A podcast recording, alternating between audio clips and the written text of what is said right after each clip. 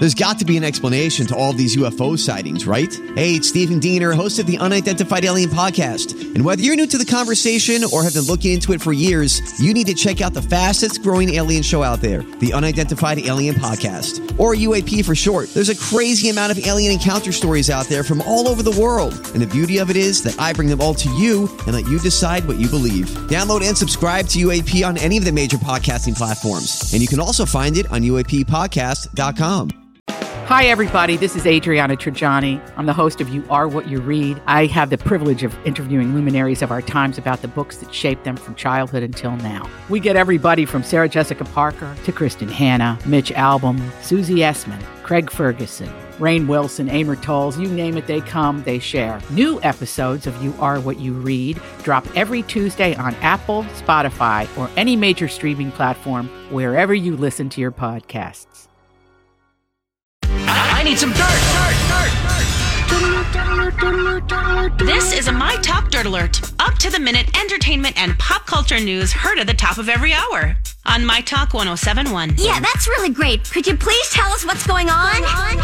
Well, I'm sure this is not too much of a surprise, but HBO has renewed Succession for a fourth season. Yeah. Yes, the best drama on TV, according to the Emmys. Will uh, even though it's not even done with uh, episode season three, it's just the second episode of season three. They've already said they're bringing it back for a strong season four. Yeah, not, Love it. Not, not really a surprise, was it? No, No. that But show's it's been off amazing. for uh, so long. I know. Um, we're waiting, and then we're gonna binge really hard. Yeah, So I'm excited.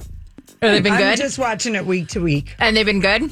Well, there's only been well two, but I've only Two, watched yeah. one. Yeah, absolutely. Well, Julie, Julie, Julia Louis, excuse me, Julia Louis Dreyfus will reunite with her Enough Said director Nicole Holofcer, if I apologize if I butchered her name, on her new comedy film titled Beth and Don. Now it's their latest collaboration for the two of them since their 2013 movie Enough Said.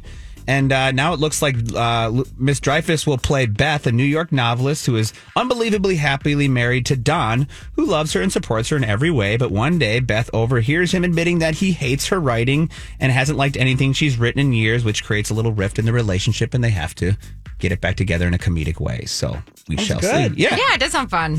And lastly, Eric Clapton is performing Black Magic Woman for his upcoming release of The Lady in the Balcony. The Lady in the Balcony will be released on November 12th, which features performances from Clapton and the band who performed Eric performed for Eric's wife when she watched him from the balcony.